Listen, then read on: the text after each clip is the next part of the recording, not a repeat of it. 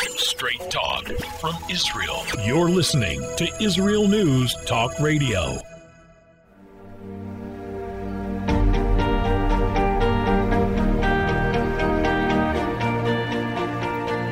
Hello, and this is News from the Torah. I am Leah Aharoni. Today is the 17th day of the Hebrew month of Shvat, January 19th, 2022, and this week we will be reading a very special Torah portion, the Torah portion of Yitro, in which the Jewish people are finally out of Egypt in the Sinai, and they come to Mount Sinai and receive the Ten Commandments from God and start the process of receiving the Torah, the divine law from God. It's a very special time when we all stand in the synagogue on Shabbat and hear the Ten Commandments and receive them today. Rashi, the preliminary commentator on the Torah, says that the Jewish people felt that every time they communicated with God or they heard God's commandments, they felt like they received them that very day, that this was something new and exciting and special. There was novelty to God's commandments. And the question is do we feel this way? Do we feel that there's novelty, that there's something new in our communication with God, in our interaction with God, in our Torah learning, in our observance of commandments? And what we're going to do today is talk about some of the events of these past week the hostage situation in Texas, and the new conversion law that is being pushed by the Israeli government. We will look at these events through the prism of the Ten Commandments, of the commandment to remember that there is a God in the world, and also through the story of Yitro, the first and ultimate convert in Jewish history. And finally, we'll talk about personal development, about the mitzvah, the commandment not to covet, that is one of the Ten Commandments. But there's one thing that you are allowed to covet, and we will discuss that during our last segment. How can coveting help you achieve your personal goals? How can coveting make you a better person? How can coveting help you become the person you want to become? Plus, a small takeaway suggestion that can help you reach your goals, no matter what they are a practical suggestion that you can implement today. All of that and much more after these messages. Don't go anywhere. We will be right back.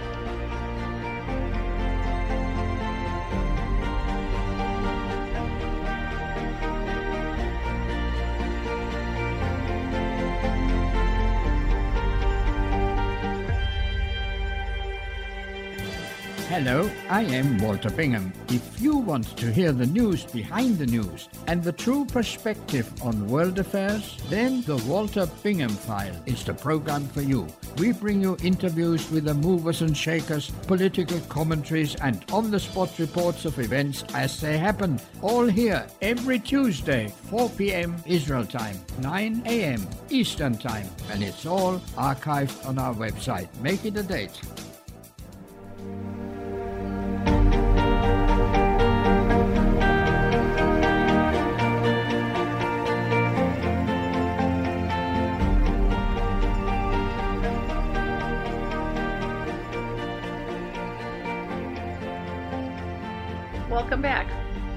So, this week's Torah portion, Yitro, starts with the name and the story of Moshe's father in law, Yitro.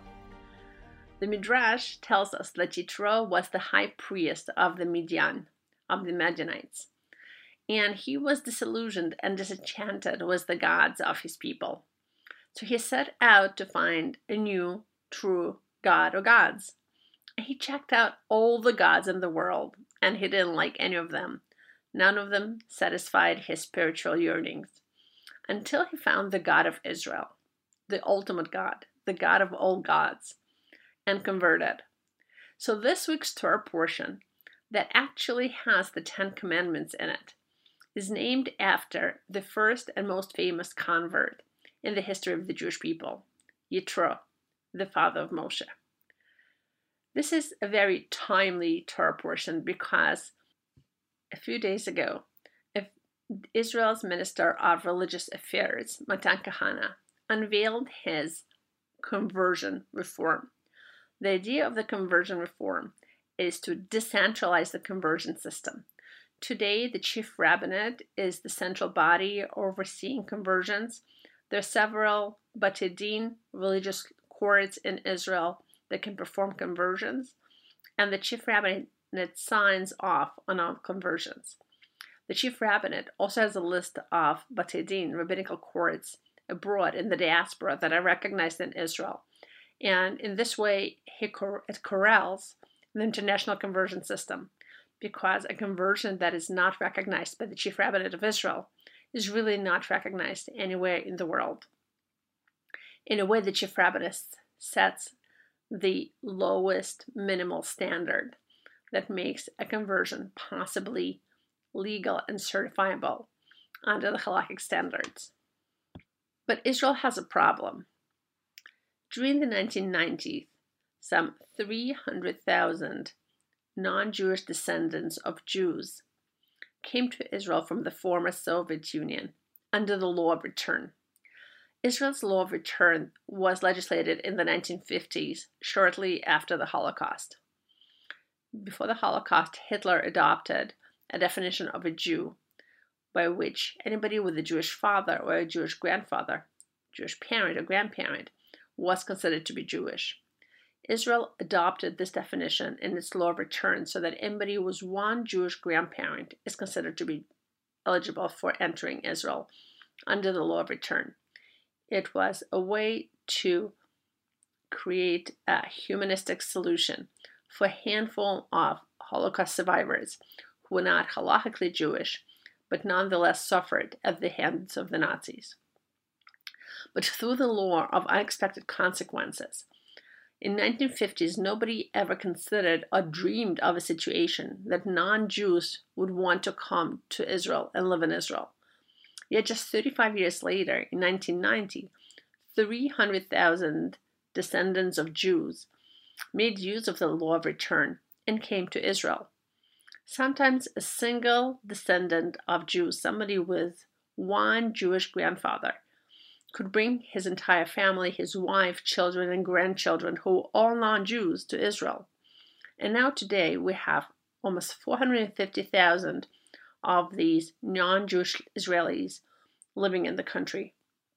And they're completely assimilated into the culture. They speak Hebrew, they serve in the army, they love the country, they serve it, they're citizens in every other way. But they cannot get married in Israel or divorced because Israel only has religious marriage and divorce. And so, Mr. Kahana is setting out to solve the issue for these families, for these people, by lowering the standards of conversion and enabling anybody to convert without having to accept Torah observance and observance of commandments. Now, observing commandments is a minimal standard for anybody to be considered a genuine convert. Because in Judaism, conversion is not a national process, it's a religious one. And people who have no interest in observing commandments are not considered to be candidates for conversion. As Judaism does not seek converts, it actually discourages converts because it only wants people who are genuinely interested in committing to a Torah lifestyle to join the Jewish people. Everybody else is better off staying where they are, staying non Jews and being good, faithful, God fearing non Jews. So Judaism doesn't seek conversions. So Minister Kahana thinks that he's going to solve the problem by lowering the standards of conversion and by basically enabling any city rabbi to set up a, a rabbinical court and convert people based on any standard. What Minister Kahana does not understand is that this solution will lead to numerous human tragedies. It will not solve the problem because once you decentralize the conversion system and any rabbi can set up a rabbinical court with any standards, what's going to happen is that the different rabbinical communities and the different rabbinical um, bodies will not accept each other's conversions and will start checking the bona fides of new converts. And this is a very degrading experience for the converts. Today, with a centralized system, when somebody converts, everybody knows what the standards of the conversion are, and the conversions are recognized. With a chief rabbinate um, conversion, a person can go to almost any Jewish community in the world, almost any Jewish community in the world, and be recognized as a convert. This will not be true once the system is decentralized. And certainly inside Israel, different rabbis will set different standards for different communities, and converts' papers will not be worth the paper they're written on. This is such a violent situation, such an uprooting situation for converts, and it's just not fair. The other problem that Mr. Kahana is not envisioning is that while there are 400,000 non Jews eligible for the law of return who came to Israel, there are close to 10 million people of this status out in the diaspora. There are almost 10 million non Jews who are descendants of Jews and who are eligible for the law of return living throughout the world. Now, yes, today most of them are not interested in coming to Israel, and most of them are not interested in converting. And today it is not a problem. But the same law of unexpected consequences that brought 300,000 non Jews to Israel in 1990s could also create a problem with the 10 million non-Jews who are eligible to come to Israel today. We don't know what the circumstances are. We don't know how this is going to pan out. But lowering the standards of conversion in Israel will also lead to lowering the standards of conversion throughout the world. And this will create a situation where there could be a floodgate of converts who are not recognized in many Jewish communities throughout the world. It will create a situation where many Jews cannot marry other Jews. It will divide our people, quite literally, and create castes and groups that do not recognize each other. Instead of having a single standard we can all hold by and a single gateway into the Jewish people that we all recognize, this law will splinter us into groups and it will hurt the most vulnerable members of the community, the converts. Thirdly, this law will create a catastrophe for people who want to convert in Southern America. The Southern American Jewish community has a long-standing edict, almost 100 years old, that only converts who convert in Israel are then recognized in the community.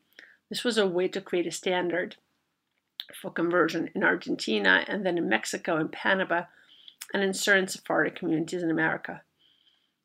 Now, with this new conversion law, the door on conversions will be effectively closed for South American converts.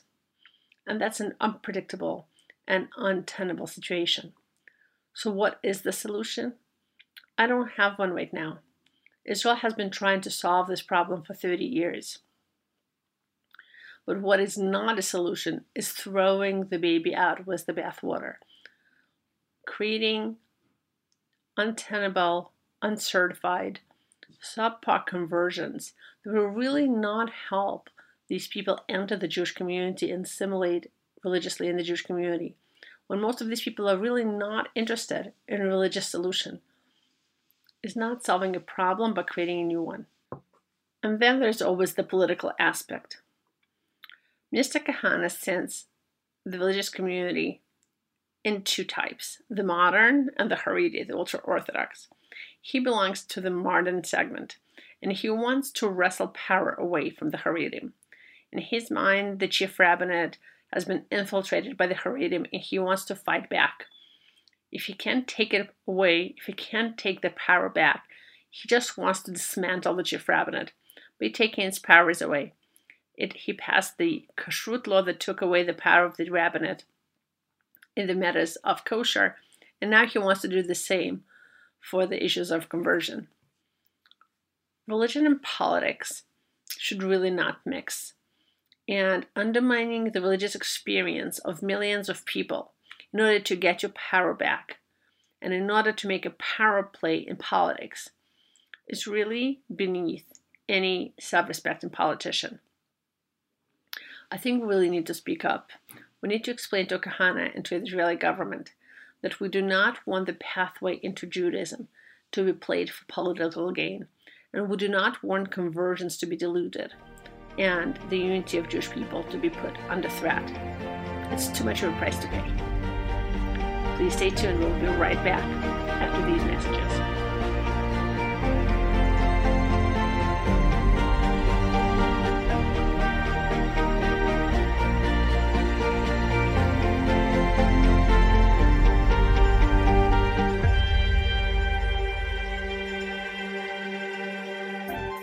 Everyone. This is Andrea Simantov from Jerusalem, inviting you to drop everything and join me on my show, Pull Up a Chair. We'll visit this week's quirky stories, meet fabulous guests, and discover my Israel. Together, we'll laugh, shout, and explain the topics that make us say, hey, we've got to talk about that.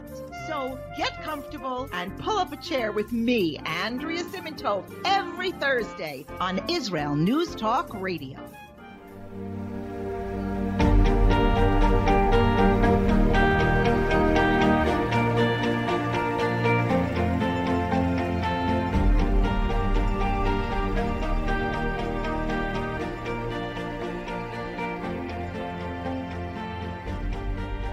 Welcome back. So, like the rest of the Jewish world, over this past Shabbat, you were probably stirred by the hostage situation at the Beth Israel congregation in Colleyville, Texas. A man approached the synagogue and, and knocked on the glass door. He was questioned by the rabbi, and assuming that the man was looking for shelter, the rabbi let him in, made him a cup of tea, and welcomed him to the, into the sanctuary. But then, halfway through the services, the rabbi heard a click of a gun, and the gunman took four people hostage, demanding the release of a Pakistani scientist known as Lady Al Qaeda, who is serving multiple uh, sentences in American prison. Thankfully, this incident ended quite well when the rabbi noticed after 11 hours of standoff that the gunman is distracted. The rabbi, thanks to his quick wits and previous training with the law enforcement, threw a chair at the gunman, and all three men ran out through the fire escape. This is how the situation ended, and the gunman was killed afterwards. The incident created quite a stir online, with some people commenting on the rabbi's political outlooks. One of the people who claims to be a congregant in the synagogue accused the rabbi of saying that Israel is an apartheid state and questioning his politics. I think it's quite inappropriate. First of all, no matter the opinions, an attack on Jews is an attack on Jews, period. It doesn't matter if they're right, left, or center. It doesn't matter if they're progressive or conservative. It doesn't matter who they vote for. Some things are above politics and safety of people is one of them, and safety of Jews from anti Semitism is one of them. And our stand against the terrorism is one of them. Politics don't matter when people cannot go to pray safely in their place of worship. Secondly, I don't think this is the time to question the rabbi's motives or thinking when he literally saved two of his congregation members by risking his life Quite on the contrary, I think he inspired us with the dignity, the courage, and the quick thinking he showed. And just watching the rabbi's interview on CBS showed how traumatized he is. There's a time and a place for everything. And blaming the victim for his outlooks just after he suffered a traumatic attack is callous and inappropriate. Thirdly, I'm not so sure that the reports are even true. Yes, the rabbi signed a letter by an organization, T'ruah, a radical organization that does accuse Israel of being an apartheid state, but that specific letter was against the annexation of Judea and Samaria. Personally, I obviously do not agree with this stand, but a quick look through the rabbi's sermons and speeches on his side showed that he does not espouse anti Israel outlooks. He does criticize Israel, but he also supports it in other ways. And like I said, we may not agree, but he's definitely not in the Israel is apartheid state camp. But the two things that did bother me in the community response to this terrorist attack. The first one was that the community, together with law enforcement agencies, chose to characterize this terror attack as a quote, random act of violence. Really? Somebody takes a gun and goes out to find a synagogue on a Saturday morning and then demands the release of a terrorist who is known for her anti Semitism. And this is a random act of violence. The rabbi in the synagogue shared that the gunman asked twice to speak to a leading rabbi in New York as a way of releasing the terrorist because he was sure that this leading rabbi would have the political pull to get the terrorist released from prison. He clearly thought that Jews run the world and that Jews can do anything. So, this was a targeted attack on a synagogue. It was a targeted crime of hate. It wasn't a random act of hate. And this is not Park or Brooklyn or Monsey. This is Texas. It would be quite incredulous for somebody to randomly stumble on a synagogue of all places in the middle of Texas. Secondly, I was very disappointed when in his thank you letter the rabbi did not reference God. He referenced law enforcement, he referenced everybody who prayed for him, and all of these people obviously deserve a big thank you. But above all, the first thank you should always go to God.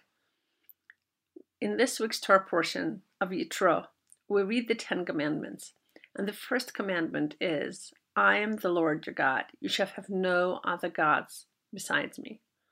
Our commentators say that these two commandments, I'm your God, and you shall have no other gods, encompass the entire Torah, all of the 613 commandments of it. The first one, I am the Lord your God, encompasses all the positive commandments. You should have no other gods, encompasses all the negative commandments. Our entire Judaism, our entire Torah, is about asserting the existence of God. We do this by, by performing commandments, by praying. But the point of all of this activity, all of this ceremony, is to assert the existence of God. Unfortunately, this three letter word, G O D, God, is absent from much of the discussion of religion in today's Judaism. We talk about commandments, we talk about halacha, the Jewish law, we talk about the Torah, but we just don't talk about God. And when God is missing from our discourse, after such a traumatic event, after such a tragic event, how could it be that a rabbi would not invoke the name of God and say thank you to God? And this is really something we need to take stock of. How often do we talk to God? How often do we think of God? how often do we align our religious activity and our religious ceremony with doing the will of God? How cognizant are we of God in our lives? How much of our religious performance is just rote? How much of it is mindful being a vehicle, a channel for connecting with God and manifesting His presence in our lives? The word for commandments mitzvot, is usually uh, translated as just that, a commandment, something that was commanded to us. But this Hebrew word actually has another root. It also can be translated as something that brings you close, from the word tzvata. Tzvata is to be close, to be together. Commandments are commands of God, things that He told us to do. But commandments are also ways to be close to God, to bond with Him, to have a personal, inspired, emotional relationship.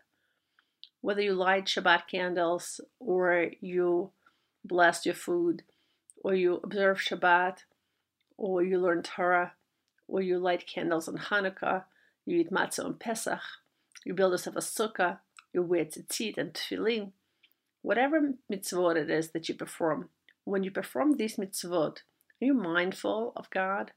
Are you mindful that this act has meaning because it is something that God asked you to do as giving Him nachas, giving Him joy at seeing His children do His will? It's something that you do for God because God asked you to do it. It's also something you're doing for yourself as a way of being mindful and practically including God in your everyday life. We need to bring God back into the discourse of religion. It's not just a legal system, it's not just ritual, it's not just a lifestyle, it's not just culture. Judaism, at its core, is a relationship. It's a relationship with yourself, it's a relationship with other Jews around you, it is a relationship with the world, and it is a relationship with God. And this relationship has to be nurtured and built and invested into, like every other relationship, because otherwise it just goes stale. And unless we bring God back into the conversation, we can't have this relationship. So, this past Shabbat was a reminder to all of us that if we let anti Semitism go unchecked.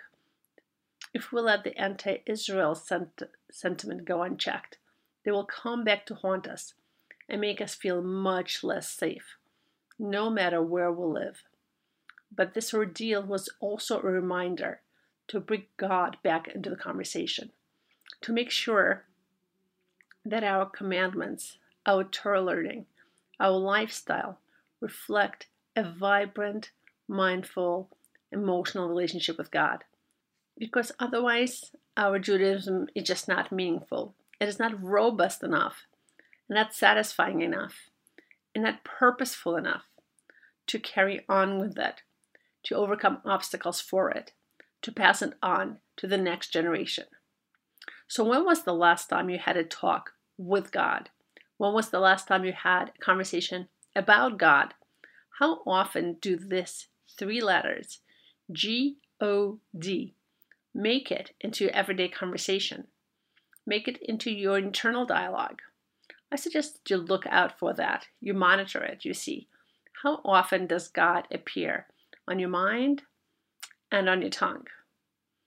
Let's bring God back into the picture. Let's bring God back into the conversation. It is the first mitzvah of the Torah and an all encompassing one. Stay tuned. We'll be right back after these messages.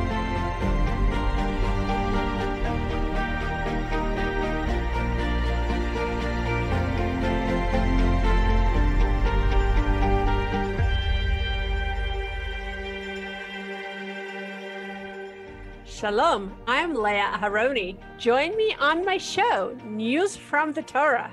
Each Sunday, we'll use the weekly Torah portion as a prism for understanding the news today. Listen to news from the Torah to gain clarity about the times we're living in and to understand your own spiritual path in the process. News from the Torah every Sunday on Israel News Talk Radio.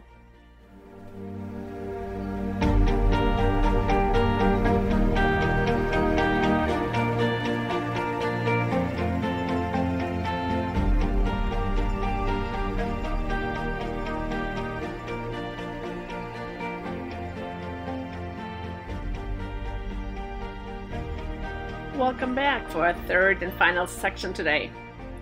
So, in the Ten Commandments, there is one commandment that's pretty hard to keep, and that's the commandment of not coveting. When you see somebody have something a new car, a new apartment, new furniture, new kitchen, new outfit, new gadget you're commanded by God not to covet this item. For example, you see something that somebody has and you'll really like it, you cannot pressure them to sell it to you. You cannot walk around in your heart saying, Oh, I want this thing that this friend has. But there's one kind of coveting that is actually allowed. And not only is it allowed, it is actually encouraged. And that's spiritual coveting. In a book called Bnei Machshava Tova by the Piaseczner Rebbe, the Rabbi Kalonymus Kalman Shapiro, who lived during the Holocaust. He writes that there's one way to reach spiritual heights. And the way to reach spiritual heights is when you see somebody have a certain character trait or learning ability, a personal ability, or behavior that you find to be very appealing. You should covet that for yourself. You should look at the person and say, Why can't I do that? Why can't I have that? I also want that. Not only that, he writes that if you read a commentary, a thought, an idea on the Torah, and you really like it and it appeals to you, you should think to yourself, why wasn't I able to formulate an idea like that? Why wasn't I able to write that? Now, this sounds really far fetched. For example, there's a whole genre of books about holy people. They're called Sipurei Tzadikim, the stories of holy people. And very often we read these books and we're inspired, but then we say, okay, but this is a story about very special, unique individuals. I can't be like that. I'm not like the Baal Shem Tov. I'm not like the Chafetz Chaim. I'm not like the Chazon Ish. I'm not like this holy person. This person is exceptional. I can't do that. But the Bnei Machshava Tova tells us, why would God show you this thing? Why would God bring you this story? Why would God put this on your radar? If not to signal to you that you can also strive for this glory. You can also strive for this kind of behavior. You can also strive for this kind of character trait. Our sages tell us that every day a person should ask himself, when will my deeds reach the deeds of Avram, Yitzhak, and Yaakov, our forefathers? And the answer to that question is never. Our deeds will never match those of our forefathers. Why? Because the same sages say that if our forefathers are like angels, then we are like people. And if our forefathers are like people, then we're like donkeys. There's a qualitative difference in the kind of personalities and the kind of makeup we have than our forefathers had 3,000 years ago. So then, if that's the case, why we should say daily, when will my deeds reach the deeds of our forefathers? And the answer is you will never get there, but it doesn't mean you shouldn't try. If you strive to become better, then with time you will make progress. But if you never strive to become better, then there's no way you will ever make progress.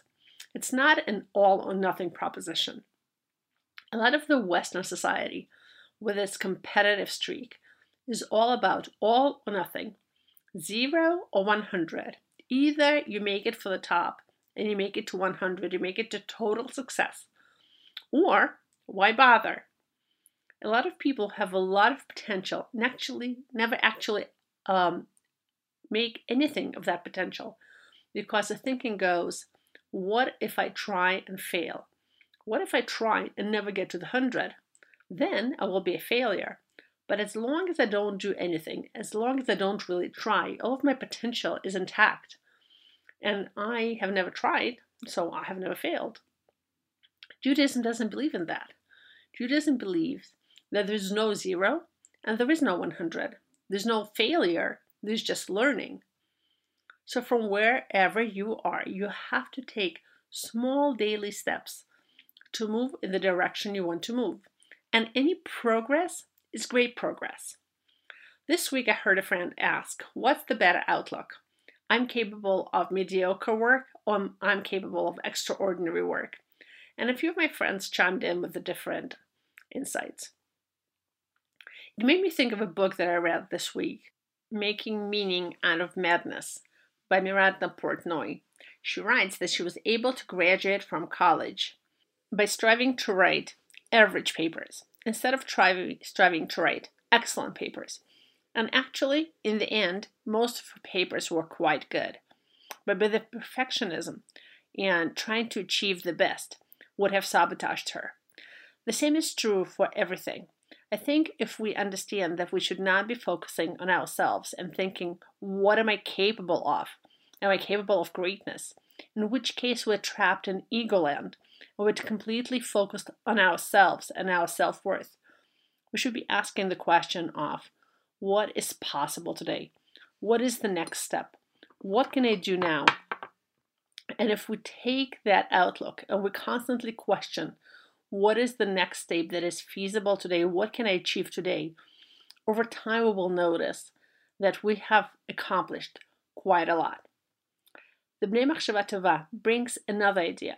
He says, What's the point of have these little thoughts of coveting good things, good character traits from other people? What does that do for you? He says that when you sometimes look at a person and you see something good in them and you think to yourself, well, I would have wanted to do that, that doesn't really motivate you to create change. But if you do that over and over and over again, and you keep notice this personal trait, this character trait, this kind of behavior that you want to adopt over and over and over again, together, each strand, each thought becomes something big and one day it will be significant enough to motivate you to actually make the change. And the same works in the opposite way. Sometimes, for example, you notice that you have a bad interaction with somebody, and you have that some bad interaction again and again and again and again. And each one of them is not significant until one day somebody says one word, and it's a straw that breaks the camel's back, and the whole relationship blows up. Well, sometimes you have a negative thought and you don't really want to act on it. But if that thought keeps recurring, then one day you will find yourself in a situation where you cannot resist temptation. Little things matter. Little thoughts matter. Little actions matter. They accumulate ever which way. If we choose to take small steps, small thoughts, small movements in the right direction, over time they can create big change and big progress. But if we don't give ourselves accounting and we don't control our behavior ever each way, then we're really not going anywhere. We have to stay away from negative behavior, even small acts and thoughts of negative behavior, because over time they accumulate and they create real damage. And on the other hand, we have to create as many possibilities, as many opportunities for positive behavior, for positive thought, for positive outcomes. Because over time they accumulate as well. So just looking at somebody and finding a source of inspiration, coveting the positivity, surrounding yourself with positive, successful, good, kind people would create sources of inspiration for you that over time will have a tremendous effect. So, yes, the Torah is not about coveting. The Torah thinks that we should be happy with what we have, but not when it comes to spirituality, not when it comes to growth. There is no end to how much a person can grow. There's no end to our human potential. There's no end to our godly soul. We're capable of so, so, so much more than we can ever know. But the only way to make that happen is not by shooting for the stars. It's by looking at the things that we can do next, knowing that we can reach the stars because our potential is limitless. But never let that limitless potential scare you. And I actually have a suggestion. It's something I heard from a woman who read, reads a lot of stories of special holy people. She told me once that she read a story about a holy person and she thought to herself, okay, what good does that do for me? Now that I know that this person was very special and holy, I knew that beforehand, and now I have stories to prove it. But what good is there in the world for me reading this book? And then she said, okay, what are some of the behaviors in this book that I could emulate? What are two things I could take away and undertake for myself to do them to make this world a little bit of a better place? The book she was referencing is a book by writer Simcha Raz, and it's about a very holy man, Rabbi Aryeh Levine, who lived in Jerusalem about 50 years ago.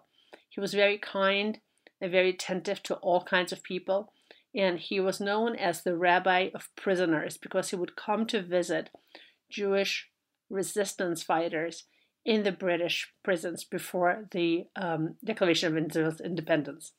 Rabbi Levine had a custom when somebody would ask him for directions, he would not just tell people where to go, he would actually take them there personally to make sure that the person reaches his destination.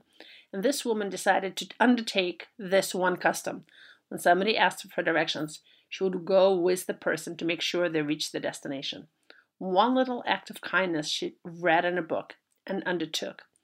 What is one thing that you've seen somebody do, that you've read about, that you have wanted to make yours, that you could undertake to make this world a better, kinder, nicer place?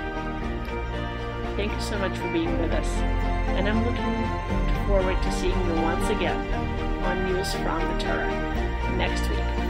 Bye bye now.